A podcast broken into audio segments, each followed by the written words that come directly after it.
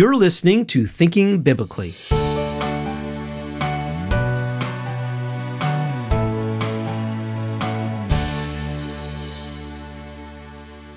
Welcome to another edition of Thinking Biblically with me, Alan Gilman, where we discuss how all of Scripture speaks to all of life. Before I introduce this week's guest, um, if you haven't already, please click the subscribe button if you're watching this on YouTube. And also don't forget to click the notification bell so you don't miss a single episode. If you're listening to the audio version, you're going to have to figure out yourself how to subscribe, but please do so.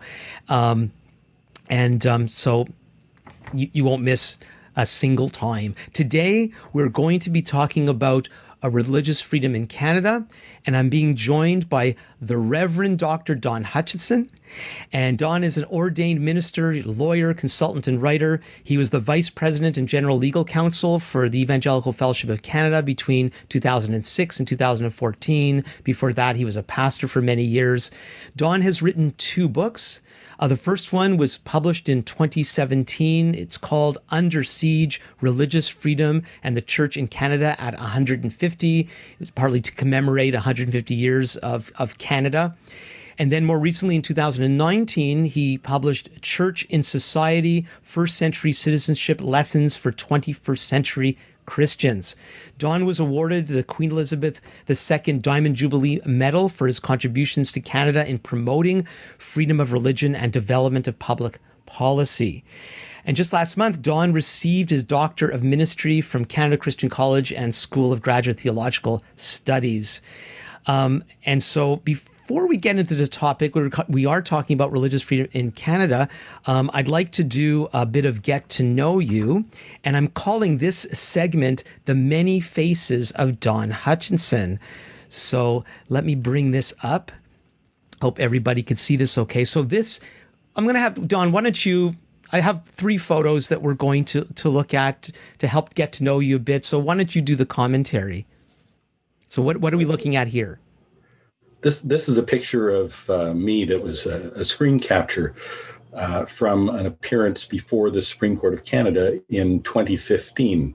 I know it was 2015 because in the uh, the far left you can see Andre Schutten there, and Andre uh, was doing his articles with me, and that was his first trip to the Supreme Court of Canada. All right, so this is something that not everybody gets to do, and uh, so this is one of the faces of Don Hutchinson. How about this one? If I could move it over, there we go. That's a little different. I uh, I enjoy uh, riding motorcycle, as you can see here. I'm also a, a, safety enthusiast. You can see I'm wearing full safety gear while I'm riding. Um, this photograph was taken on the US 129 in North Carolina. It's also called the Tail of the Dragon. Uh, in uh, in 11 miles, there are over 300 corners and twists back and forth. It's a challenging road that a lot of motorcyclists in North America try to uh, ride at least once during their lifetimes. Yeah, and so besides all your legal experience, you have a lot of motorcycle experience.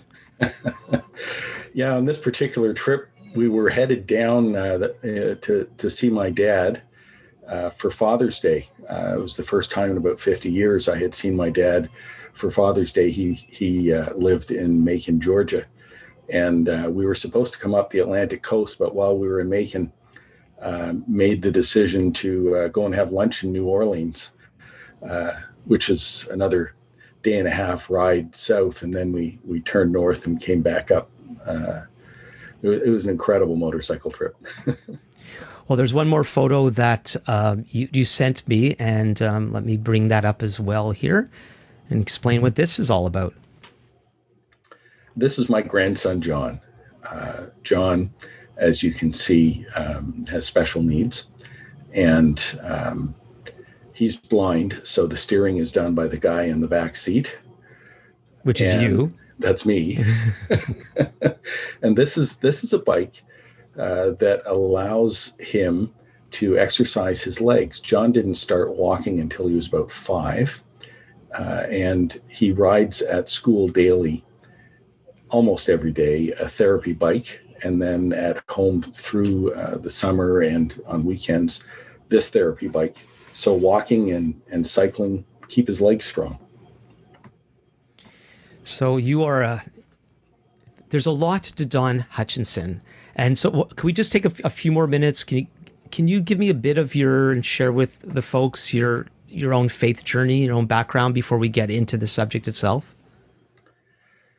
Oh, uh, a little bit of my faith journey. Okay. Um, it ties to my life journey. My parents uh, came to Canada from Barbados, and um, so I, I, was the first member of my family that was born in Canada. And I grew up with this assumption that being Canadian meant being Christian. Uh, we didn't go to church.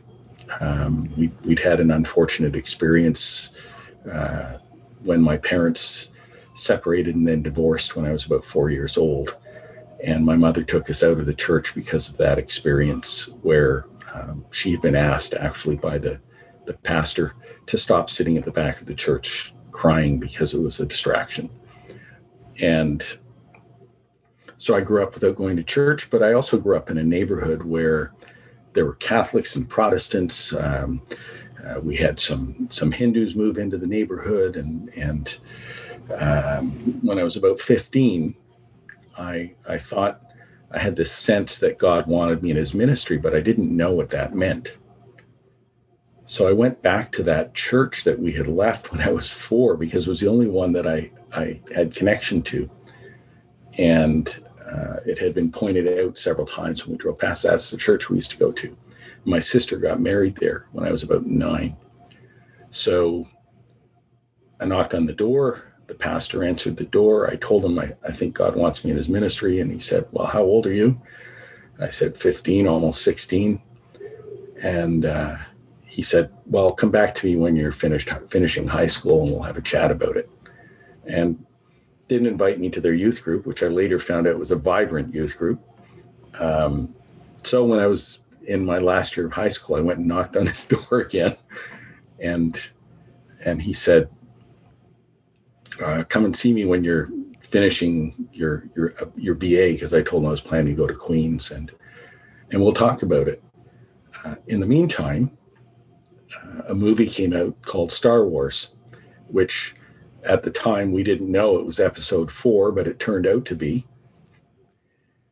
And I, I saw the this uh, guy, uh, Obi Wan Kenobi, who very clearly, based on my Robin Hood movies experience, uh, was a religious guy because he he had a brown outfit and, and a white robe.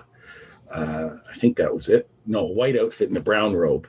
And, and I so think that's the, correct. I just yeah. got to be really careful that we don't go too far down this okay. tangent. Anyhow, uh, it got me thinking again about these religious things, and eventually, um, I ended up in attending in first year uh, law school, attending a little Salvation Army church in Vancouver. And when I went in, they had this sign at the front, uh, the little push in the plastic letters sign that said services Sunday, 11 a.m., 6:30 p.m., Wednesday Bible study, and I started going to church three times a week because I didn't know any better. I didn't know it was optional not to attend all three services. Uh, about four months in, I realized that being a Canadian did not make me a Christian. And I had read through the entire Bible, and I went to my pastor and said, I don't think I'm a Christian. I've read through the entire Bible. Have you got anything you can lend me that might help me with this process? So she lent me the book, The Cost of Discipleship by Dietrich Bonhoeffer, which opens with the words, uh, When God calls a man, he bids him come and die. And I sat down one Saturday, uh, December 5th, 1981. About 8 o'clock, I started reading that book in the morning. And apart from bio breaks.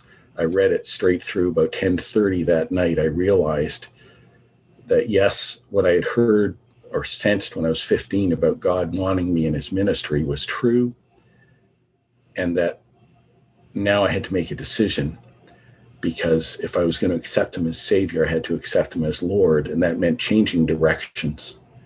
So 10:30 December 5th, 1981, I accepted Jesus as my personal savior. Finished that first year of law school, went into pastoral ministry. Uh, our, our, initial service was on the Loch uh, First Nations Reserve in northern British Columbia for just shy of three years. Uh, was sent by the Salvation Army, which was the church I was attending and leading in, uh, back to law school, finished my law degree, established the Salvation Army's National Legal Department, and uh, and and walked forward from there. It's been it's been an amazing experience walking with Jesus. It's it certainly sounds like it, and there's so much to your story and so many things we could explore. Um, it'd be great to talk about your First Nations experience uh, as well, and uh, and even your understanding of of this term discipleship and what that really means, because a lot of a lot of people don't aren't given Bonhoeffer's cost of discipleship on sort of like day one. but it sounds like it was a real godsend in your life. and It's made a huge difference in understanding what it really means, not only to to believe uh, in, in, Jesus, but to truly obey Him, which biblically, and this is the Thinking Biblically podcast. Thinking biblically means uh, both to, as the old hymn says, to trust and obey. Um, that they they have to go together, even though uh, theologians have seemed to have had trouble with that. Uh, but it's one of the reasons why I I want I want to do these get to know yous because we're, you know we're going to talk about a subject soon, but just like God was embodied in the Messiah, God continues to embody his people and we can't understand scripture with without understanding it as something that's embodied in God's people.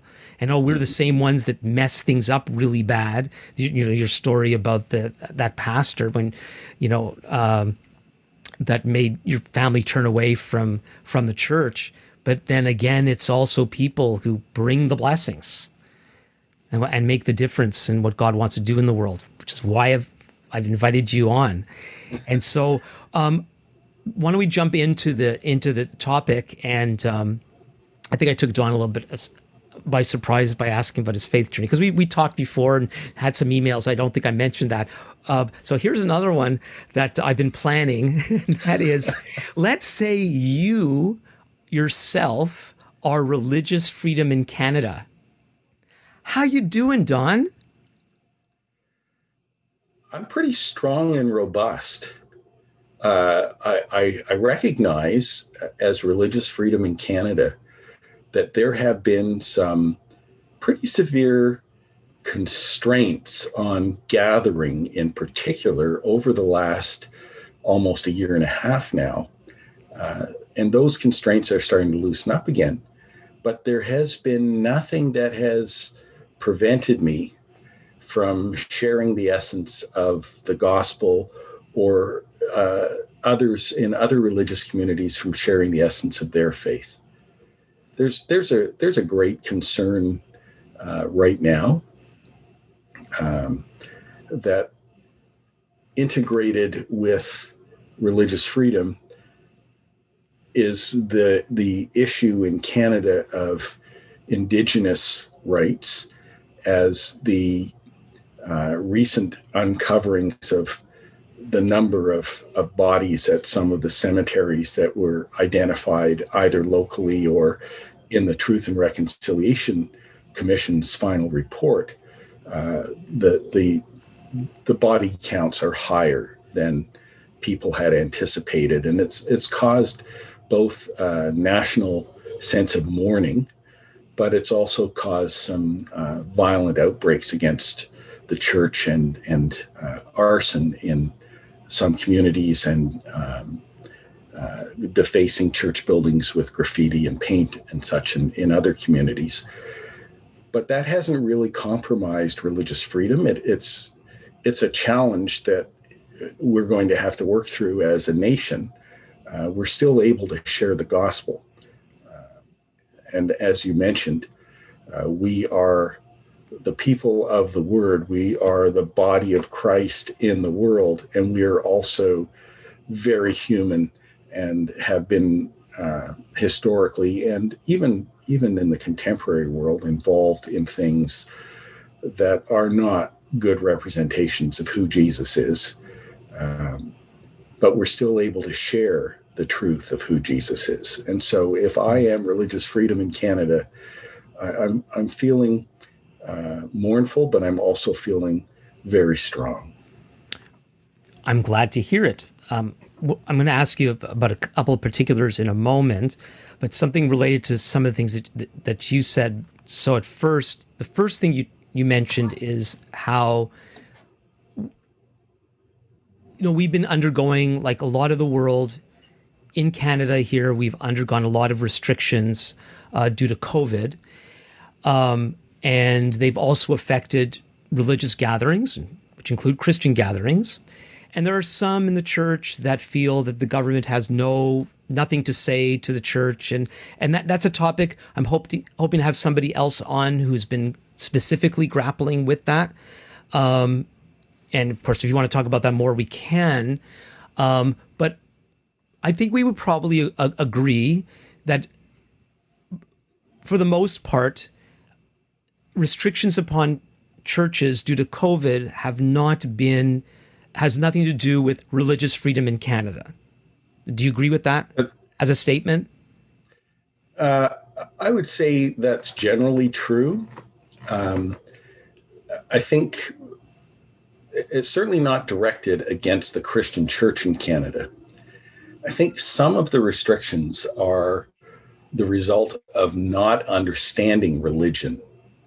And so, uh, an inability to understand religious gatherings and the significance of religious gatherings, for example, uh, the Roman Catholic belief in transubstantiation of, of um, the host, uh, is means that it's, it's vitally important for people to be able to meet in person um, the evangelical uh, focus on Hebrews 10 and 25 that we shouldn't forsake gathering with one another, which is an admonition to those who have forsaken gathering to stop doing it, um, has become a focal point for very many people.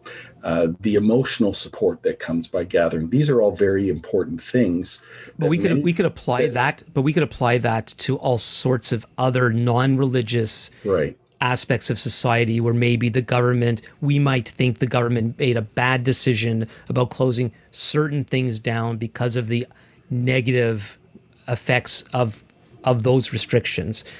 But again, just to make sure we're on the same page so far, that these mistakes the government has made has not been with the church in its crosshairs. Correct. It's it's been more out of uh, lack of understanding and the initial decisions of government uh, have also been altered because church leaders have had had an opening and opportunity to speak with government leaders and explain to them that yes, we are able to socially distance if you give us a lesser capacity. We we do take health concerns seriously. We will have places where people can sanitize their hands. We will have people right. wear masks. We'll we'll follow the precautions, and that has facilitated actually uh, in most provinces opening up uh, religious services more quickly than was originally planned. Right. So what about what happened in British Columbia, where, um, as far as I know, indoor dining was open, but churches were closed? Do you think that is beginning to encroach on religious freedom? Or like what's what's I don't know how familiar you are with that. I, am familiar with it. I I, um, I don't think it was specifically intended to be harmful to religion.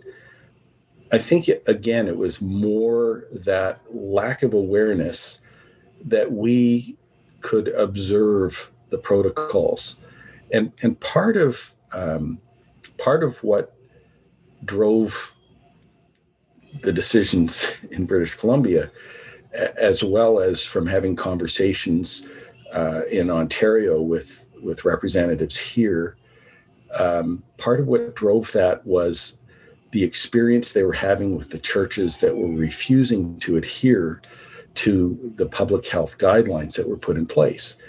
And so, just as the media got an image of church congregations that refused to adhere to public health guidelines, so did government get that type of image. And so the question for them was if we allow gatherings, are are all of the religious communities going to be like these ones that are uh, rebelling against the public health guidelines, or are we going to be able to trust them? And it took a number of conversations between Christian leaders and political leaders to build trust, just as it did in Ontario and as it as it did in in um, uh, many provinces uh, across the country. Because remember, these restrictions were public health guidelines. Health is provincial jurisdiction. There was never a declaration of a federal emergency. So these decisions were left with each provincial government, and each provincial leader is different, and each provincial government was getting different advice based on uh, how they structured their advisory panels on health and and what the circumstances were in their province. Okay, so let's let's go back to the the more general topic. So you started by saying that that religious freedom in Canada is robust. You seem to be, if you were religious freedom, you seem to be doing okay. Um, any caveats to that, or is there anything that you're concerned about uh, in, in terms of recent developments over the past few years? Well, there are concerns. Um, one we saw was uh, in um, uh, 2018 when the federal government required all organizations applying for Canada Summer Jobs funding to sign a statement that many religious communities, Christian and otherwise, were unable to sign. Um, saying that there would be uh, uh, absolutely no discrimination in the, the process of hiring summer students when religious communities that hire summer students hire co-religionists which is perfectly legal in canada. It's not only legal but most uh, human rights legislation in canada makes it a positive right for religious communities to hire co-religionists. Um, and there was also the the issue of um, supporting abortion, which is uh, hugely problematic in a number of religious communities uh, Christian, Jewish, uh, Hindu, uh, Muslim, all, all have. Um, uh, theological, if we want to call that call it theological issues with uh, that situation, and by 2019 the government had reversed its position, but what has come out more recently is that the government has been receiving applications and vetting them internally based on who refused to sign in 2018 and taking a look at people's websites to see what their position is on some of the issues that the government has established a position on.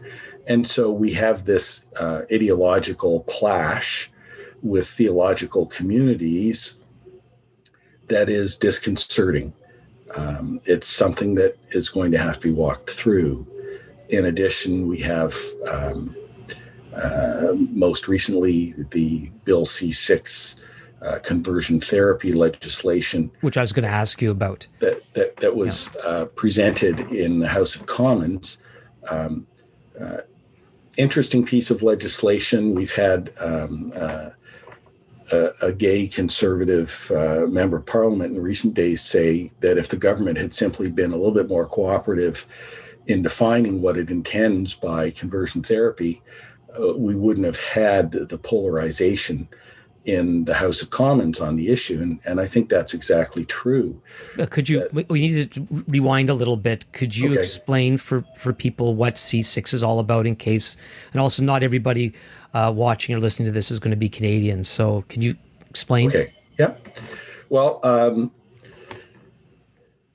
what I think what the government intended by conversion therapy is that if somebody uh, declares that they're gay, that there have been almost torturous efforts by different religious communities to force them to be straight. Um, and I think that's just government. Just religious. I, I, thought like there was a time where there were these psych- psychiatric treatments, shock therapy that, that wasn't all driven by religious people. No, uh, but but religious people are primarily the primarily the ones that that C6 was looking at because uh, the the psychiatric associations in in Canada and the USA have changed their definitions in regard to uh, homosexuality and transgenderism so that they're no longer considered disorders that need correction. Uh, that that's now a historic position for them.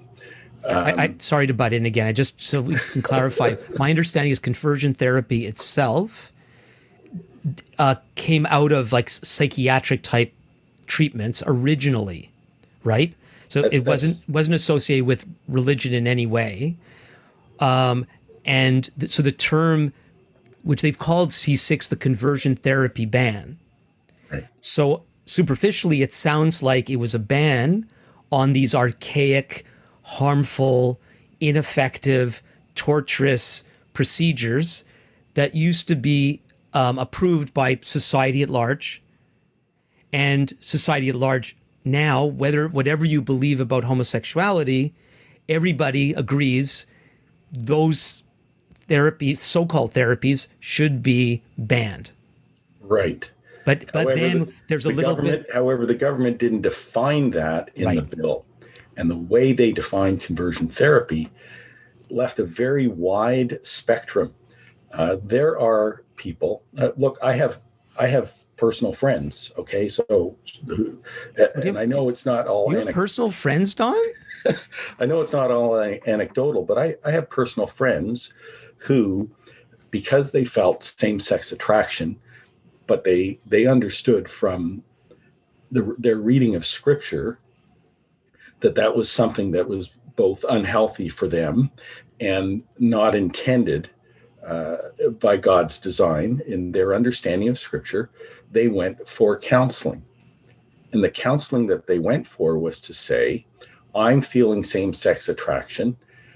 Would you help me, please, to follow Jesus as I understand him to be and not engage in same sex uh, sexual relationships?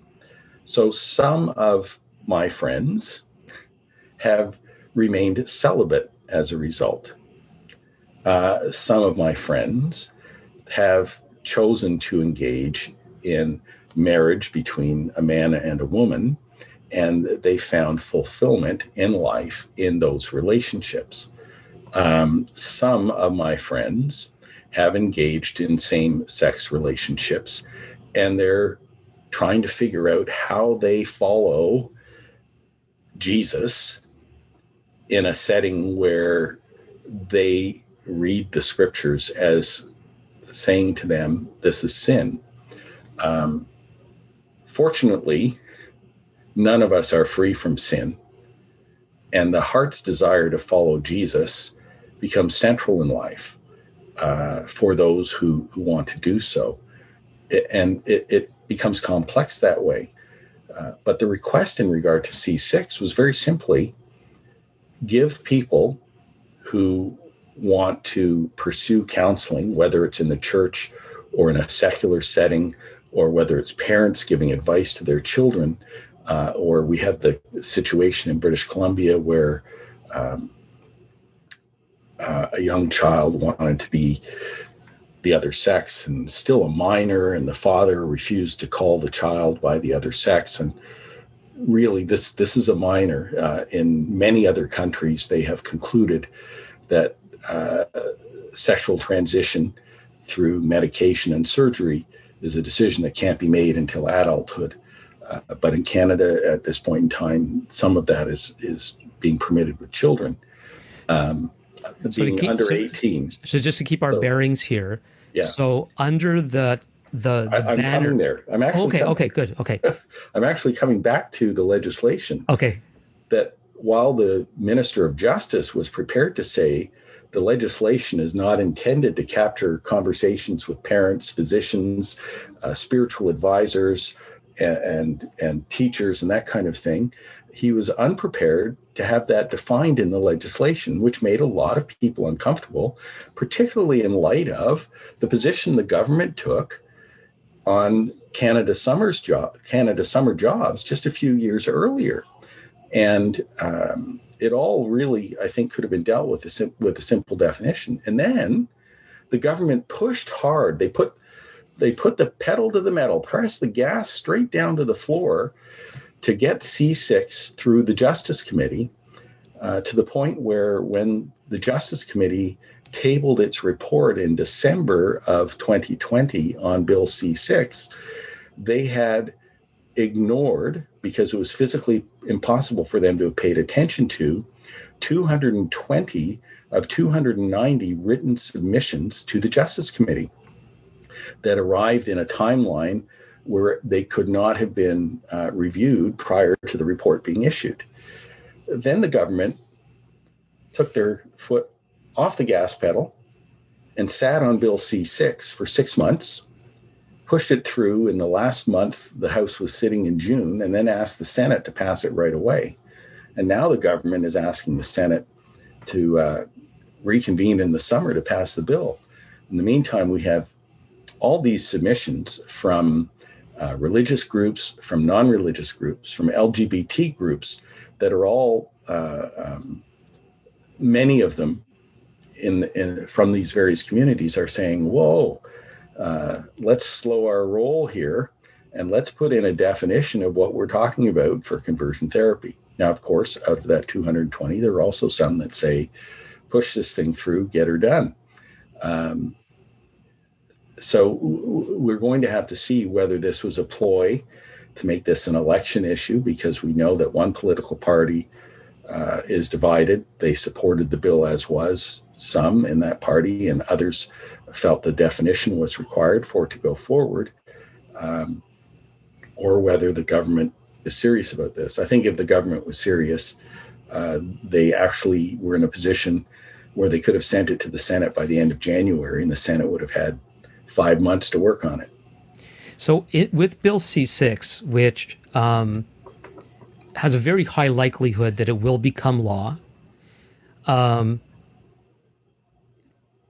it was determining for people, and religion itself is, is neither here nor there, though if you would poll the people of Canada, you would have, you know, religious people would come on a certain side of this issue that non-religious people, you know, d- would differ on. Fine.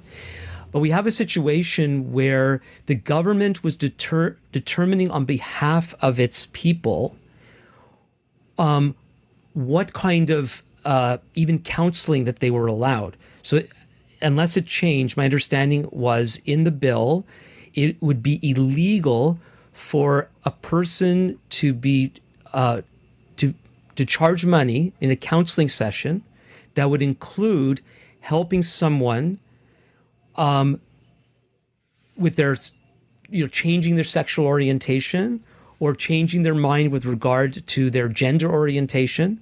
So they were actually determining for Canadians and people who live in Canada what you were allowed to pursue with your personal life with regard to the, your own understanding of your sexuality. Like a case could be made that if somebody had a particular um, a desire that was deemed legal by the society, that nobody has a right to try to coerce them emotionally, physically, to change their mind. And we could have a conversation yeah. about freedom of speech and whether this should be allowed. But this bill and correct me if I'm wrong, was actually predetermining on, on the behalf of our people what you're actually allowed to have professional conversations about. And then we could we could quibble over whether or not that would seep into the home and pastoral discussions with members. But we know for sure that, um, and I saw uh, one person's testimony uh, while this was going through committee, uh, somebody who himself was same sex attracted, that in the past he went to seek counsel. He did not want these feelings. He wanted somebody, as you were talking about, this kind of person who wanted somebody to help them deal with those feelings, that that engagement would be deemed illegal in Canada. Is that correct? Well, the way the bill was structured, uh, the only counseling support one could not provide is for somebody to remain cisgender. so uh, to to um, and and and that's the weakness in the bill uh, from the perspective of of a multiplicity of religious, uh, LGBT, and uh, uh, psychological counseling communities. Uh, that's the weakness in the bill that yeah. that the failure to define conversion therapy casts too broad a net. So my so my impression my impression of what's the the call it the religious climate in in, in the country to some extent um, is whether it's due to C6, whether it's due to the summer Canada summer jobs um, thing, um, or hate legislation, which again it's complicated, and there's provincial hate speech legislation that's still on the books in certain provinces, maybe all provinces. You'd know better than me. There's already the the current government wants to reintroduce federal hate speech legislation. I don't know if we'll have time to get into B- Bill C10, but my sense is whether we should feel like this or not, a lot of um, I'll speak for you know for pastors, Christian leaders. Um, many of us feel intimidated that we're not free to teach the Bible as we see it because of what might happen. And that's the point. Uh, that while we have a robust religious freedom, which is one of the reasons I wrote Under Siege, uh, is so that people could understand the nature of religious freedom in Canada and what we do have, there is a chill effect when the government does something negative. And we, we've seen this uh, not only with C6, which does cause concerns, uh, but we saw this in the decision in regard to the Trinity Western University Law School applications uh, in 2016, uh, the decision of the Supreme Court of Canada. And by the way, that picture you showed of me at the Supreme Court uh, was um, in regard to the Whatcott case, uh, arguing the the issue of hate speech in Canada and how it applies to people in the religious community. And the Supreme Court of Canada concluded that our religious texts like the Bible, are not in and of themselves hate speech. It's how they're used that may be hate speech. That's a very significant decision that our sacred texts are not hate speech. So editing the Bible is out of the question. But then a, a, a year later, um, uh, or a few couple of years later, the Supreme Court of Canada comes back in the Trinity Western Law School case where Trinity Western crossed all the T's and dotted all the I's for the requirements to have a law school operate under the guidelines established by all of the law societies across the country and agreed to with the Canadian Federation of Law Societies. And then uh, two law societies ended up at the Supreme Court of Canada opposing, and the Supreme Court of Canada did something that is greatly troubling to say the least. They ignored the existing constitutional law that they themselves had developed, including a decision concerning Trinity Western operating a school of education, uh, where they had made space for religious uh, universities and schools to exist and teach from a religious perspective. And they made up brand new law based on something called a charter value, which they the, the Supreme Court of Canada made up because the Charter of Rights doesn't have values, it lists rights and freedoms. And they said there, there's this underlying value of diversity. Now, in 2001, the court said that we had to respect the diversity of institutions, including religious institutions, and allow Trinity Western to operate and teach a school of education from a religious perspective, and that then yay diversity. That then the the uh, the responsibility for them in the education system would be monitored by the College of Teachers that they had to then comply with the requirements in the education system, but it could uh, education could be taught from a religious perspective. So this was the expectation for the law school situation. And when the court came up with this underlying charter value of diversity and turned the charter around so that the charter requirements of government could be applied to a private institution, it was bizarre to the point where um, Justices Cote and Brown, in their dissent, said that this concept of a charter value was due to the idiosyncrasies of the judicial mind, that this was just something the judges made up that couldn't be founded in Canadian law. So, so let me let me stop. That's, let me stop. That's disconcerting, but it's yeah. isolated because the court said it only applies to this unique situation and not generally to religious institutions. Okay, so now, here's what I here's another Alan. Just before you go there, okay. I know you're going to try and get a word in edgewise, but let me let me touch on the second example. Whose podcast is this? Come on. let me touch on the second example that's far more recent. Uh, three Christian uh, colleges and universities were named in Bill 213 in Ontario uh, last November. Uh, Redeemer uh, University, Tyndale, and Canada Christian College uh, were all three named in applying for an upgraded university status. The only one that was opposed by the, by uh, the opposition was Canada Christian College, and that's because its president, uh, uh, Reverend Dr. Charles McVety, has been very flamboyant as a, a public figure and controversial.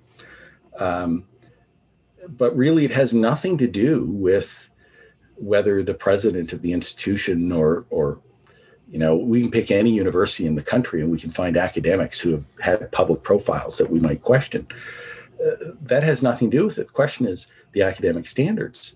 And here's another school that crossed all the t's and dotted all the i's and then was declined. Uh, and they're they're now headed into judicial review it looks like um, which is where Trinity Western ended up several years ago, because the uh, uh, the provincial uh, review body to assess their accreditation concluded that oh yeah the T's are crossed and, and, the I's are dotted, but we're not going to approve this group.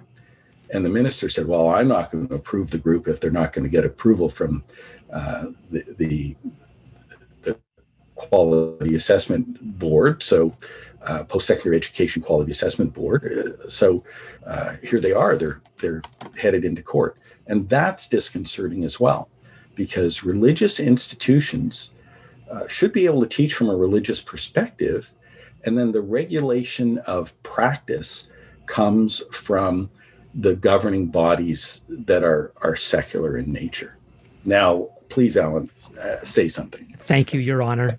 Uh, like, what was I thinking? I'm going to try to have an argument with a lawyer. Um, but um, so here's something that I'm observing, Don, um, and that is, you will correct me if I'm wrong, and that is, on one hand, I hear that you say you have an assessment of Canadian law, legal decisions, there's the system that that we have. And I'll say it this way on paper it's robust. But in practice um, we've got a problem because if we have if somehow our system allows the Supreme Court of Canada, the highest court in the land, to make certain determinations that leave other Supreme Court justices not just disagreeing, but they're scratching their head. Like you're playing by a completely different rule book. Like this isn't even the same legal game.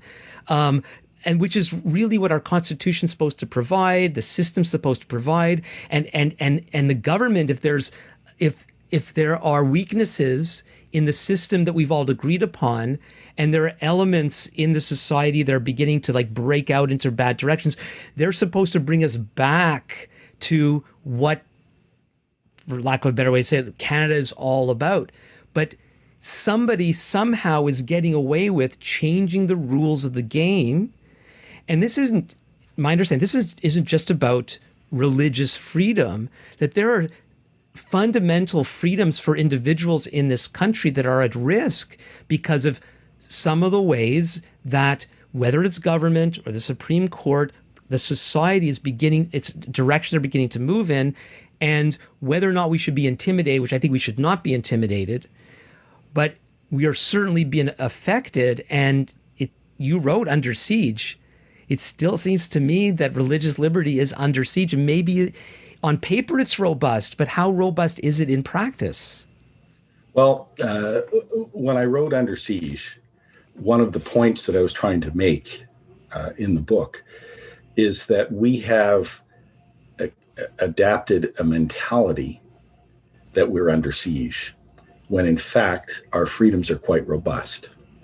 I have friends who are preaching on street corners in cities across this country and they're doing well. I have other other folks that I know who are preaching on street corners and having problems, and part of it is the approach that is taken on the street corner. Uh, part of it is um, some people gain a certain reputation, so they're they're more likely to be asked to depart the street corner. Uh, I I know churches that remained open through the pandemic shutdown requirements for churches, partly because the police recognized that if they closed these churches down, the problems in those neighborhoods that the police were going to have to attend to was going to be greater than uh, the the the issues they would contend with if the churches remained open, because they were places for community support, they're places for addiction support, they're places that provided clothing and food, and they were also places that had worship services. Um, and and they they worked out deals. Uh, the, the police were less lenient when they perceived a church to be more self-serving. This is about us being able to get together to worship, but we're not really contributing into the community around us uh, in fact, in some cases, some of those churches, people protested the churches because they perceived them as not really contributing into the community around them. So when I say that that that we have a robust religious freedom, I also look at the rest of the world. Um, I, I deal with religious freedom globally. Yes, I have concerns about Canada. Yes, I have concerns about where the direction is going uh, for two reasons. One, that people in the church are adapting a mentality that says we should be afraid, we should be concerned, we don't have the freedoms we once had, we need to fight for freedoms. No, maybe we shouldn't fight. So that's going on in the church. And outside the church, people are saying, you know what? This bad thing. So the laws against homosexuality that were uh, repealed in 1969, they're saying that's because of our Judeo Christian heritage and the church is responsible. Uh, we're seeing the outpouring now in regard to the indigenous cemeteries, and people are saying the church is responsible. And um, there are there are conversations about history that need to to be held in the today uh, to decide and and determine how we're going to live together in our tomorrows. But when we when we look at other countries around the world, um, I, I, still see a very robust freedom. I, I would say that on a, you know if I started grading countries out of a hundred, um, as I do, I, I actually um, am involved with two international organizations that look at religious freedom that have put Canada on their maps in the last decade or decade and a half to watch what's developing here and to see where it goes. Uh, I would say that Canada rates on a positive scale of freedom. So if we put North Korea at 10 out of 100, then I would say Canada is easily at 90 to 95 out of 100 for freedom. But uh, how? United, but United think, States is actually a little bit less than we are in some areas, but a little bit more than we are in yeah, other areas. Yeah. So you're you know trying to get a handle on what really is happening. Um, so um, it's pretty clear that what happened with the Canada Summer Jobs was discriminatory on behalf of the government. That's right. And you described that first there was actual blatant policy, and we know about in the form they added a checkbox, and if you if you didn't check the box, you just didn't get it, and it was worded in such a way that would, in particularly, would be certain religious organizations who always used to get it. Uh, this help to, and what that's about was hiring. It was uh, subsidies to hire students to help with. It could be a commercial venture, it could be a mission, it could be a camp, that sort of thing, and um, religious people, particularly religious people, were targeted. And so you even said, even after they resolved that, they were still applying that kind of policy. That's clearly discriminatory. And why one of the difficulties with, with comparing Canada to North Korea and going, oh, we have it so much better than they do, we are still a democracy. We're supposed to have freedom of expression in Canada. We're supposed we're supposed to all be able to call the government to account equally, right? Um, that is the way it's supposed to work. And so we are facing a situation where you know some people are more equal than others, and in particularly religious folks are being treated differently than than other people that are toeing a particular kind of you know the way they see certain values. Because you know we're not in line with these values in the constitution according to some supreme court justices. Therefore we could be discriminated against. Now I hear that you are partly reacting to those that are going, it's terrible, it's horrible, we're going to become like North Korea tomorrow, and even comparing ourselves to some of these situations. And no, you know, we have a freedom in God and we have a power in God. We've been equipped by Him to serve Him. But in order to serve Him most effectively, it seems to me we need to understand the lay of the land. This isn't the same envi- uh, religious uh, environment that we had even a few decades ago. We need to understand, like, so if we, I don't think we really have time, you know, if we can't have a Christian college that trains lawyers, should we not train Christian lawyers? And I know you would probably say, of course we should. We're going to have to find some other way to do it. But I think we have to accept that there's there's something wrong in this country that we hold dear in order to be able to relate to it in the way that we should. That makes sense?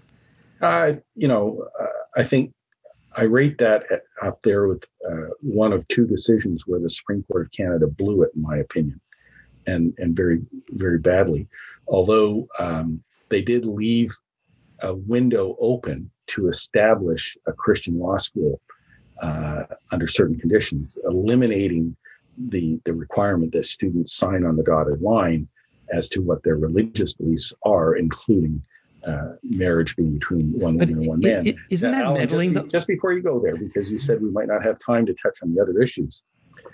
Uh, one of the reasons I wrote Church and Society, the second book, is because it does talk about our citizenship. It does talk about the risks of becoming dependent on government funding, like Canada summer jobs, or uh, the the tax credit from Revenue Canada, or in other countries where the church is fully funded by government, or in countries where where the government collects taxes from people who go to church, uh, and then remits the amount they they collect for church tax back to the church. You know, dependency on on government is not what the church is about. We're supposed to be dependent on Christ. Okay, so I think th- this is the question I'd like to close with. And it is if religious freedom in Canada is robust and you're you're reflecting an encouraged confident posture could you maybe we should have done this right at the beginning can you define what religious freedom is? Uh, religious freedom is, I don't know if I can fully define it, but I'll try and give a sentence or two here. Uh, religious freedom is the ability for us to believe, which is personal, and to practice what we believe, which is personal, but also is public we are able to gather to worship. We are able to share our faith.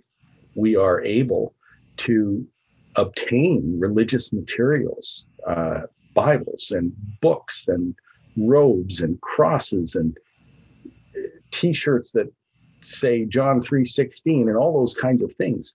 Those things are still legal and we function within the parameters of a society which is currently undergoing its own uh, challenges and confrontations. And the, the, the areas of confrontation for the church have largely been driven by areas where we have theological differences with the culture.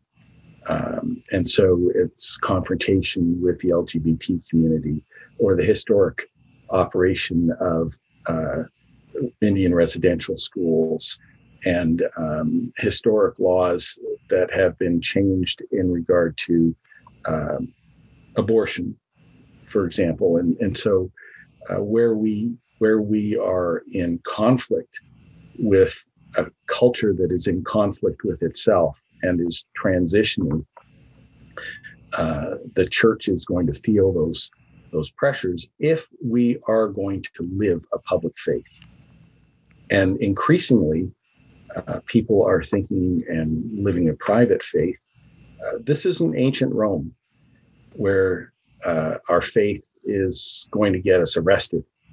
Uh, it is, however, a, a society where someone who objects to our faith might make their objection very clear. Um, but we we still have we still have the freedom to live out and express our faith and to engage uh, the society in which we live. Well, thank you, Don. Uh, obviously, we could talk for another hour, and maybe we'll do that another time. I really do appreciate you uh, joining me to have this discussion. Um, if people want to contact you or or find your books, what's the best way to do that? if you go to www.donhutchinson.ca, uh, then it's there. Um, you can get some background on the books, and you can either buy them from me, uh, and then you get a signed copy and free shipping. I think they're I think they're 20 bucks each on the, on the website, or you can get them from uh, Christian booksellers, uh, Amazon, Indigo, uh, across across the uh, the market available in paperback and electronic formats. Well, that's great. So, everyone, please check out Don's website, donhutchinson.ca. Uh, I'm going to put the uh, that in the description. Again, thank you, Don, and hopefully we'll be able to do this again another time. Thank you, Alan. It's been a pleasure. So, do you agree with Don's assessment or do you not agree with Don's assessment? I would love to hear. You could take it up with him, go to his website and and um, and contact him. Um, but I would re- really happy to hear what you think about today's discussion. Do you agree? Do you disagree? You could send your comments about this episode or any other episode to comments at thinkingbiblically.ca. That's also in the description below. Um, you're going to want to join us next time. Going to have a very different kind of conversation with um, Bible translator and professor Dr. Doug Trick from Trinity Western University, which is mentioned in uh, our conversation today. And I'm discussing with uh, with with Doug dynamics of Bible translation. And so besides learning a little bit about what what goes into translating the scriptures into a language that's never even been written down before, I think you're going to be really, really surprised. I've already recorded this conversation. That's why I can be so confident. You're going to be surprised at um, some of the challenges that we face as English speakers and readers when we read uh, the English Bible. I think it'll really it surprised me. It's going to surprise you. Maybe it didn't surprise me, but it will surprise you. So you're going to want to check that out next week. Please send me your comments. Don't forget to subscribe and click the notification bell. And you can also see below how you could support this podcast. I'd really appreciate that. And so until next time, this is Alan Gilman with Thinking Biblically.